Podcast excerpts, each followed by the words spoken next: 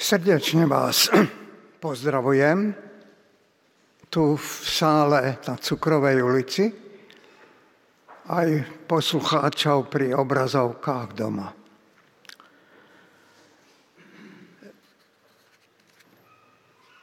Lekár Lukáš zaznamenával veľmi podrobne podobenstva, ktoré hovoril pán Ježiš. A v tej 15. kapitole svojho evanielia zaznamenal tri podobenstvá, ktoré hovoria o tom, že veci sa strácajú. Živé aj neživé predmety miznú, ale sa aj nájdú. Podobenstvo o stratenom alebo marnotratnom synovi, anglické preklady hovoria o zhýralom synovi, prodigal. A toto podobenstvo je najznámejšie. Ježiš, e, sú to metafory, zrejme, a Ježiš pomocou týchto príbehov vysvetľuje svoju vlastnú úlohu vo svete. A hovorí, že on prišiel hľadať stratených. To, čo sa stratilo. A jeho poslaním je naučiť všetkých učeníkov, nasledovníkov, aj nás, aby sme konali podobne. A církev eh, sa tohto Ježišovho poverenia vyhľadávať stratených sa nikdy nevzdala a zostala jej verná v rôznych časoch, v slobode aj v útlaku. A nájsť stratených v podmienkách eh, zmeneného kultúrneho prostredia e, zostáva výzvou aj dnes. A nás bude zaujímať, či tieto biblické príbehy o hľadaní a nachádzaní sú univerzálne a náležité aj v dobe prudkého ateizmu a relativizmu. Pán Ježiš nám zanechal odkaz, ako sa s touto dilemou, či to je všeobecné platné pravidlo, alebo nie, ako sa s tým máme vyrovnať. Čítali sme prvé úvodné verše tej 15. kapitoly, kde pán Ježiš vlastne podobenstvami odpovedá farizeom a zákonníkom. Jeho kritici sa pohoršovali, že prijíma hriešnikov a jedáva s nimi. Ježiš však vysvetľuje, že veci sa strácajú, ktoré treba hľadať. Ak tie stratené veci sa najdú. Potom je tu dôvod, aby sme sa radovali. Teda odkazom je, že stratené veci sa nevytratia na veci. Tie stratené veci sú stále medzi nami. A našou úlohou je ich nájsť. A pán Boh poslal svojho syna práve preto, aby stratené veci hľadal. A pán Ježiš je vzorom, ako túto prácu treba vykonávať. Nič sa nestráca beznádejne. Všetko je tu, len to treba objaviť. A keď pozorne čítate tú 15. kapitolu, tak určite si všimnete, že všetky tie príbehy majú rovnakú tému, ktoré sa však od seba predsa líšia. Pán Ježiš hovorí najprv o zatúlanej ovečke, potom o zakotúlanej minci a nakoniec o stratenom synovi. A ten rozdiel je okamžite jasný. Ide o živé zviera, o neživý predmet a o inteligentného človeka. Prvé dva sú akoby dvojičky. Zatúlaná ovca sa bez pomoci pastiera z koštiara do koštiara nevráti. A zapatrošená minca sa spod postele sama nevykotúľa. Ovečke aj minci musíme pomôcť.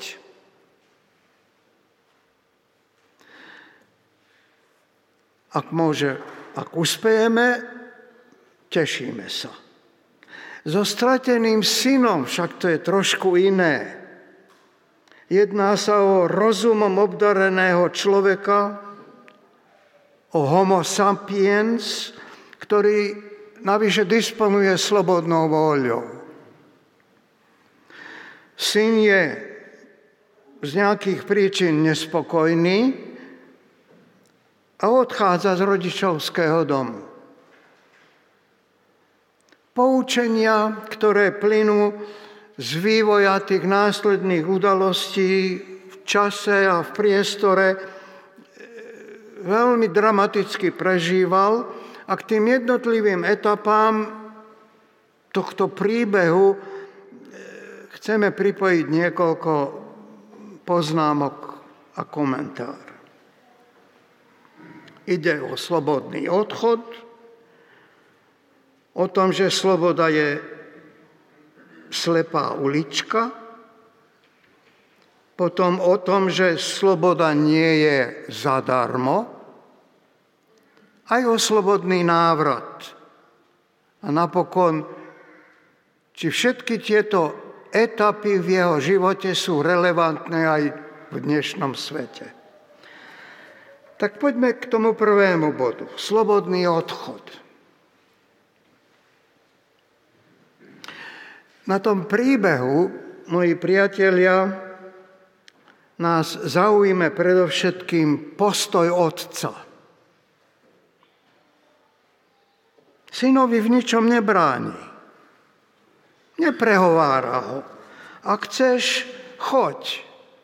Zariať si život podľa vlastných predstav.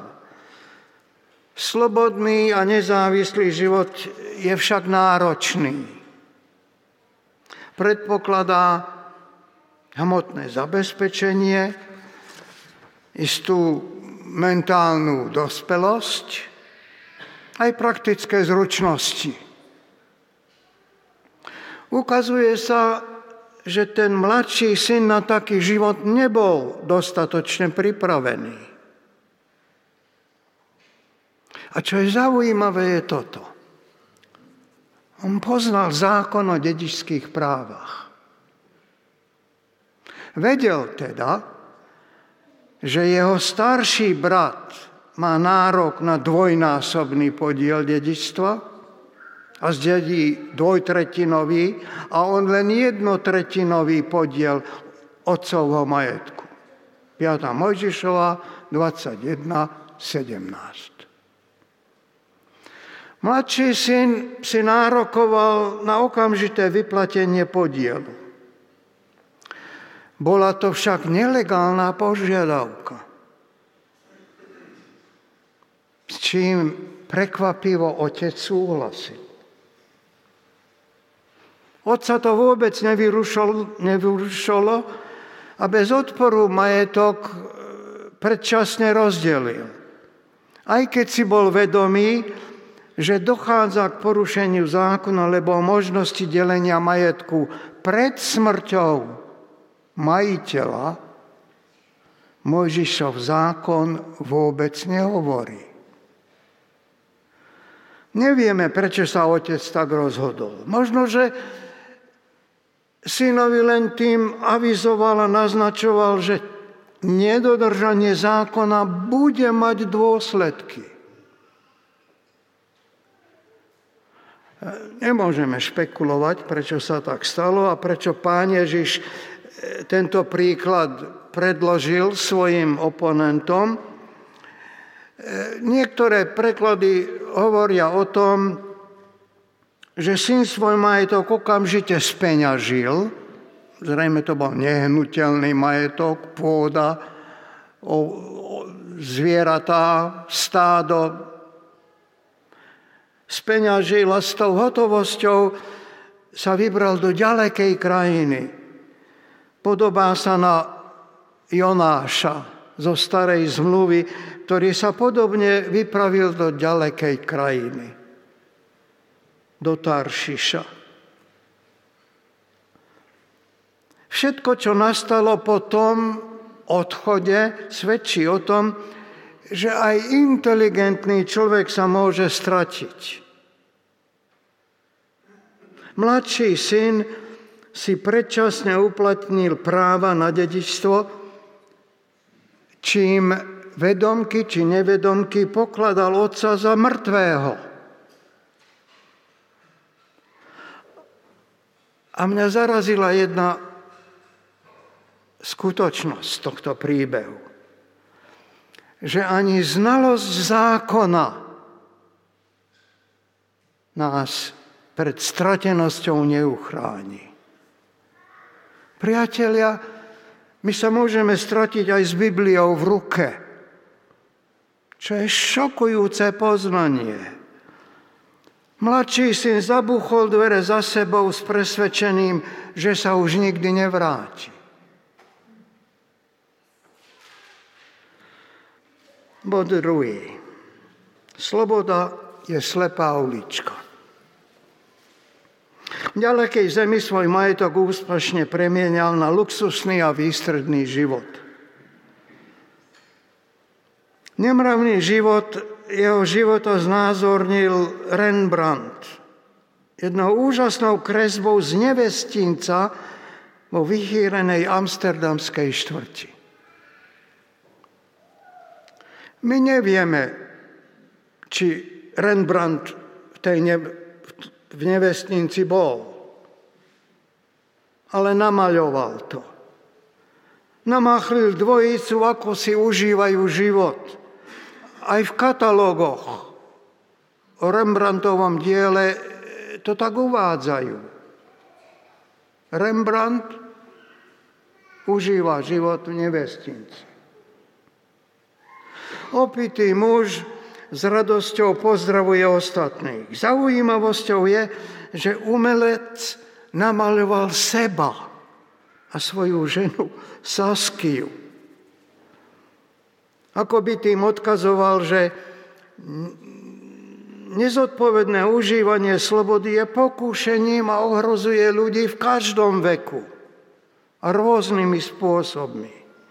Sen o slobode sa rozplynul a jedného dňa poznal, že nezodpovedný život v slobode nie je vrcholom šťastia.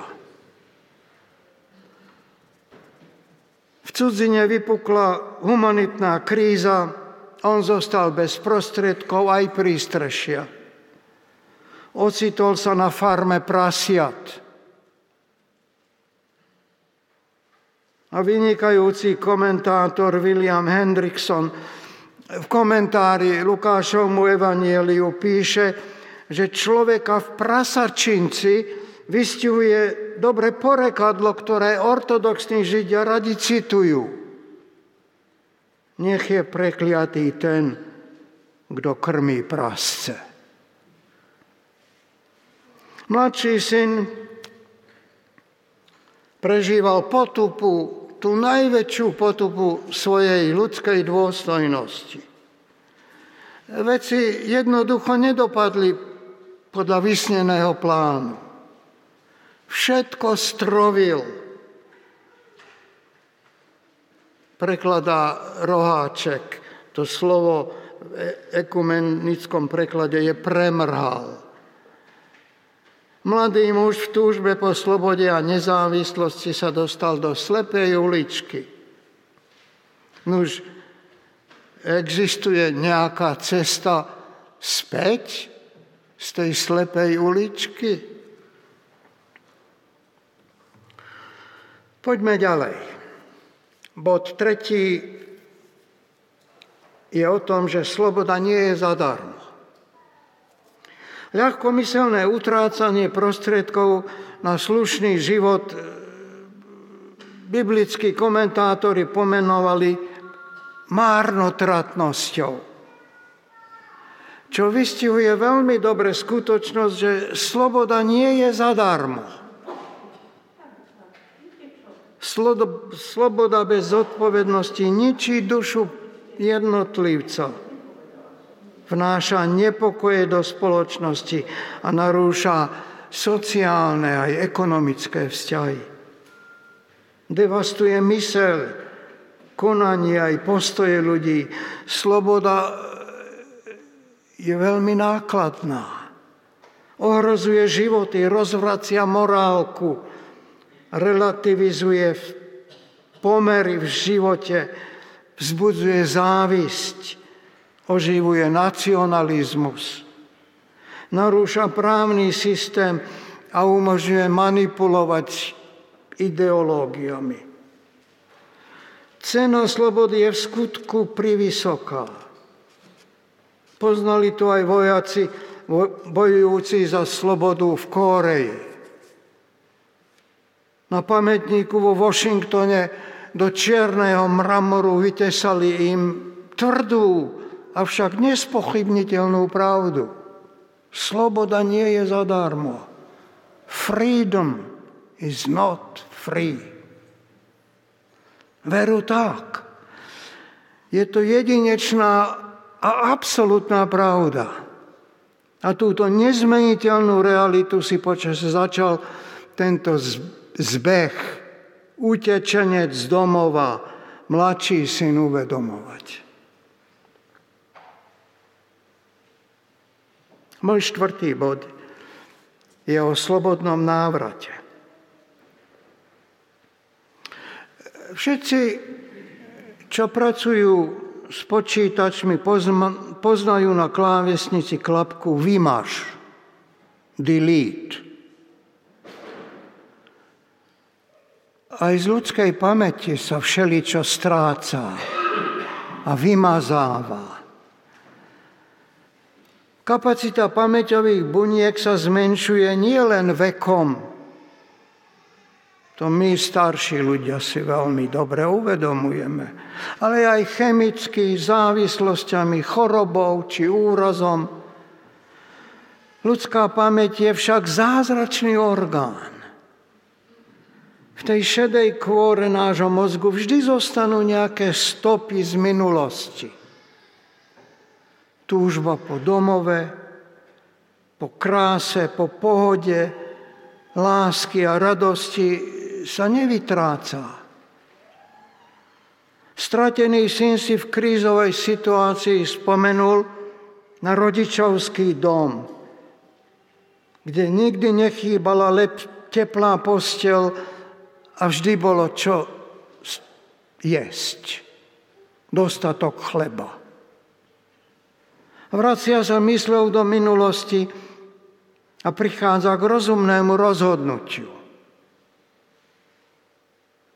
Vedomie bezmocnosti a jeho pamäť ukazuje na cestu, ktorá je nádejou zmeniť život. Všimnime si úžasné Božie dary. Ľudská pamäť, a ľudská slobodná vôľa sú požehnaním od nášho stvoriteľa. A navyše Pán Boh nám ponúkol aj recepty, ako tieto dary v živote použiť. Ako to my sami smieme použiť pre našu vlastnú ako pomoc záchranu. Nič nie je osudové. Nič sa beznádejne nestráca Opakujem sa. A pán Ježiš v konfrontácii s kritikmi nám tu pripomína jedinečnú možnosť, ako započať niečo nové v živote. A všimnime si, čo iniciuje obrad myslenia. U mladšieho syna proces obnovy začal seba uvedomením sa. A pán Ježiš hovorí o nádeji. Syn v krízovej situácii vstupuje do seba a uvedomuje si svoju vlastnú odkázanosť. Nedokáže žiť sám. Potrebuje niekoho, aby z toho marazmu, do ktorého s vlastným pričinením sa dostal, znovu oslobodil. Ďaleko v cudzej krajine, v mozgu sa mu začali obnovovať kognitívne funkcie, ako pamäť, pozornosť, rýchlosť myslenia, schopnosť posudzovať situácie, vnímanie, učenie, rozhodovanie a porozumenie aktuálnej situácie. V časoch najväčšej núdze sa syn rozhoduje a opäť slobodne. Všimnime si to veľmi dobre. Znovu využíva ten najväčší dar, ktorý človek dostal od Pána Boha. Slobodnú vôľu. Pamäti sa mu oživa, oživovala minulosť a jeho rozumové argumenty zabrali a viedli k vodu k zratu. Všimnime si jeho štyri vety, pomocou ktorých vstúpil do toho spoločného zápasu za svoju vlastnú záchranu. Človek prispieva k vlastnému osudu aj sám. Tá prvá veta znie, koľko nádeníkov môjho otca mám chleba nazviš a ja to hyniem od hladu. Tá druhá veta, vstanem, pôjdem k svojmu otcovi a poviem mu, otec, zrešil som proti nebu a proti tebe. Tretia veta, nie som viac hoden volať sa tvojim synom, a štvrtá, príjmi ma ako jedného zo svojich nádenníkov. V tej druhej vete použil tri slovesa, ktoré rozhodli. Vstanem, pôjdem, poviem. A tými ďalšími statusmi zrešil som, nie som hodný, príjmi ma, bol pripravený vyjadriť ľútosť a ochotu stať sa najatým robotníkom, znovu otrokom. Ježiš nepochybne tu prizvukuje, že priznanie príčin poblúdení sú podmienkami pre nový začiatok. Mladší syn nemohol očakávať, že ho otec príjme a na všetko okamžite zabudne, odpustí mu. Možno pochyboval, ale sa rozhodol pre riskantný, avšak slobodný návrat. Zrejme vracal sa domov s obavami. Avšak zbadal v ústrety bežiaceho otca. Bol dezertérom, ktorý si zaslúžil trest. Bol pripravený prijať ten trest. Jeho otec však nikdy neprestal veriť, že sa jeho syn raz vráti. Milujúci otec pribehol k nemu, hodil sa mu okolo krku Navrátilec nečakal, že to tak dopadne. A približme si ten okamžik stretnutia otca so synom, ako ho už v staršom veku namaľoval znovu slávny maliar Rembrandt. Ten obraz je veľmi slávny. A historici umenia, aj teológovia písali o tomto obraze a analyzovali ten výjav v mnohých publikáciách a monografiách. Veľkolepé plátno zakúpila cisárovna Katarína Veľká pre Ermitáž v Sankt Peterburgu v roku 1766. To vítanie strateného syna na tom obraze je vyjadrené veľmi emotívnym spôsobom. Syn klačí na kolenách, má roztrhané šaty, je bosý a prekvapený je opásaný mečom.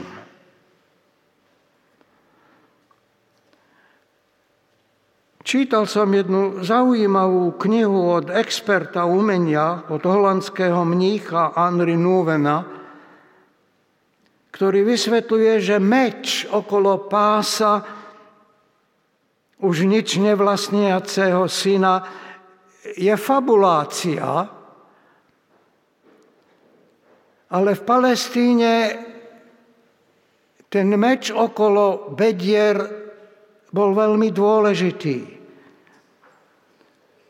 lebo sa ním dokazovala identita a príslušnosť k významnej rodine. Preto si meč odídenec ani v núdzi nespeňažil. To je jediná vec, ktorá mu zostala z toho, čo z domu odniesol.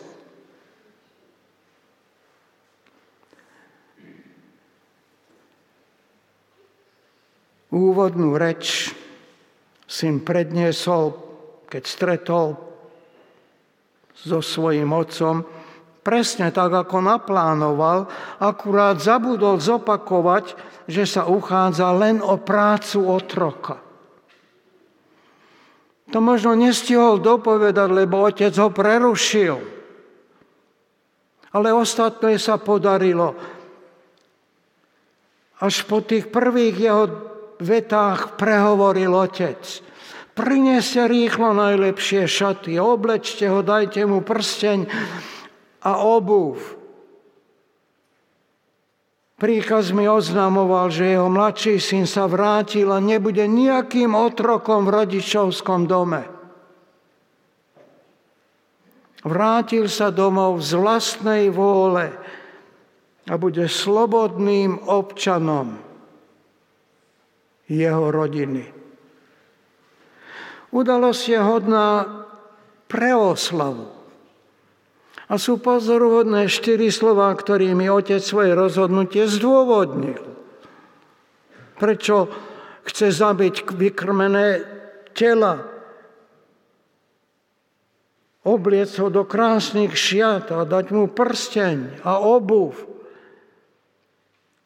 Otec hovorí, môj syn bol mŕtvý a ožil. Bol stratený a našiel sa. Všimnite si, že pán Ježiš nepomenoval syna márnotratným, ale strateným.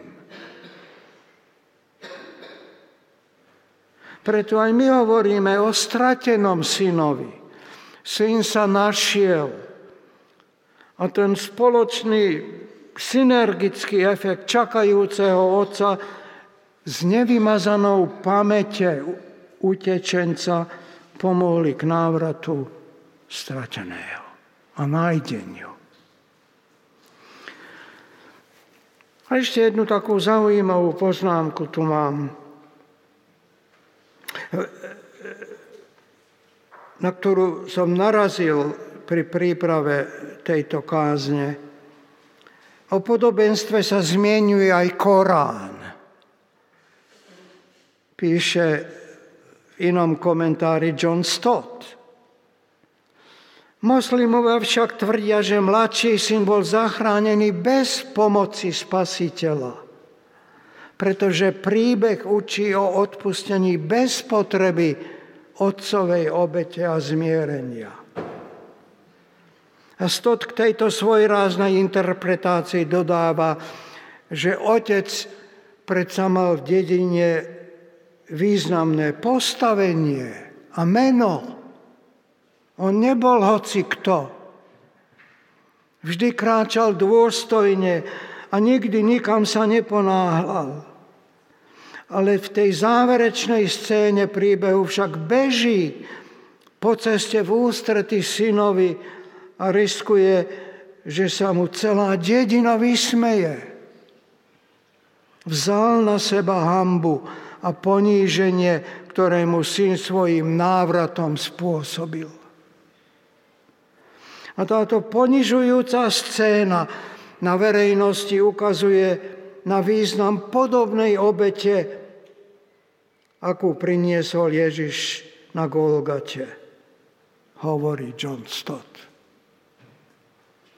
Súhlasíme, lebo túto skutočnosť, toto podobenstvo v skutku vyjadruje. Posolstvom je, môžeš slobodne odísť, a môžeš sa slobodne vrátiť. Otec čaká. Ježiš súčasne naznačuje rozdiel v postojoch. Boží syn hriešnikov príjmal farizejnými, pohrdali. Nerozumieme tomu tak, že priateľstvo Ježiša s hriešníkmi znamená, že by mu ich hriechy odpustil a ospravedlnil. Naopak, príbeh končí poznámkou o pokání a radosti z obratu myslenia. A záverom niekoľko poznámok k relevantnosti príbehu.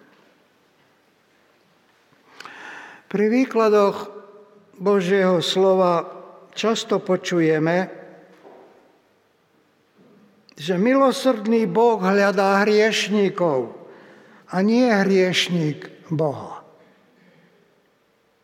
Tak ako to vlastne je? Vo svetle nášho podobenstva vystáva problém zmysluplnej misie v sekulárnom prostredí. Kto má hľadať koho? Niečo sa nám na príbehu o stratenom synovi nezdá lebo terajším odídencom v našom svete sa darí veľmi dobre. Užívajú si svoju slobodu a svoj nezávislý život v pohode. Každý uteká. A my ani nenamietame uprednostňujú atraktívne pracovné podmienky v ďalekých krajinách. Otcovia a matky z úspešného života potomkov dokonca nadšení. Za hranicami majú lepšie možnosti, takže prečo by sa mali vracať? A my pritakávame. A pýtame sa, či ten príbeh o slobodnom odchode a túžovnom očakávaní návratu je aktuálny v čase ekonomickej prosperity aj vo svete duchovného života. Prečo sa vracať, keď inde je lepšie? A prečo sa usilovať o to, aby sa vrátili? Nevieme vhodne reagovať. Priznávam, že s príbehom o odchode a návrate v spojitosti neochoty sa vracať mám istý problém. A to preto, lebo podobnú situáciu vnímame aj na pôde církvy. Čakáme návraty stratených, ale akou ponukou dokážeme podnecovať príchody. Verím, že problém hľadania stratených synov v ére, ktorú pokladáme už za post kresťanskú, je výzvou pre dnešok, aj na pôde církvy. Ako účinnejšie ovplyvňovať návraty a presviečať ateistický svet o hodnotách kresťanstva. Že tu je lepšie ako vonku na ulici. Ako to dokážeš? Štát prezentuje projekty pre návraty mozgov z zahraničia. V ponuke má atraktívne pracovné podmienky, byty, sociálne zabezpečenie a iné benefity. Čo zaberá v úvodzovkách na misijnom poli církvy? je naša duchovná ponuka pre odídených v zmysle Ježišovho Evanielia dostatočne atraktívna? Čo, zas, čo vlastne zostalo v pamäti tých, ktorí odišli? Pamätajú si to, aké to tu bolo? A že sa znovu oplatí vrátiť sa a život, ten plnohodnotný spoločenský život v církvi? Nož, naše odpovede v kontexte príbehu o stratenom synovi sú pravdepodobné takéto. Adam, by sme nemali zabúdať na duchovné prostredie zboru, v ktorom sme vyrástli a v ktoré, v ktoré nás ovplyvnilo a ktoré nevyhnutne zanechalo akési stopy v spôsobe nášho myslenia aj života. Ale musíme akceptovať tú dynamiku odchodov. Deje sa to. Nemôžeme tomu nejako zabrániť, ako ten otec, ani nechcel, ani nemohol. Otcovia, naši otcovia nás neraz však presvedčili, že existujú univerzálne riešenia aj pre nezvládnutelné životné situácie. A sú skryté v Božom slove, Biblii. A my sme povolaní ohlasovať, že je Otec, ktorý čaká. A navyše, že tento otec ponúka niečo lepšie od toho, čo práve sme mimo spoločenstva v cirkvi zažili. Realita nie je tým, čím sa nám zdá. Nám sa zdá, že, že to je ono, čím žijeme. A nič iné nemôže ani byť. Ale to je zdanie, to je ilúzia. Realita je ďaleko mimo nás. Veríme, že milujúci Otec je neprestajne tu s nami. Všetci chceme slobodne vykročiť smerom k domovu, kde je dostatok chleba a kde na nás nikdy nezabudli. Stratenosť nie je osudovosť. Otázkou je, či sa podobáme na čakajúcich alebo na tých farizeov a zákonníkov, ktorí len kritizovali a nechceli mať nič s tými, ktorí sú škaredo oblečení, škaredo rozprávajú a žijú iným spôsobom života. Výzvou podobenstva o stratenom synovi je vhodne motivovať rozumové a pamäťové vlastnosti stratených tak v rodinách ako v cirkvi, aj za múrmi kostolov. Nech vás Pán Boh požehná, bratia a sestry. Na budúcu nedelu ešte rozpoviem iný príbeh o synovi, ktorý zostal doma. A budeme sa pýtať, kto je viac stratený? Či ten, čo je doma,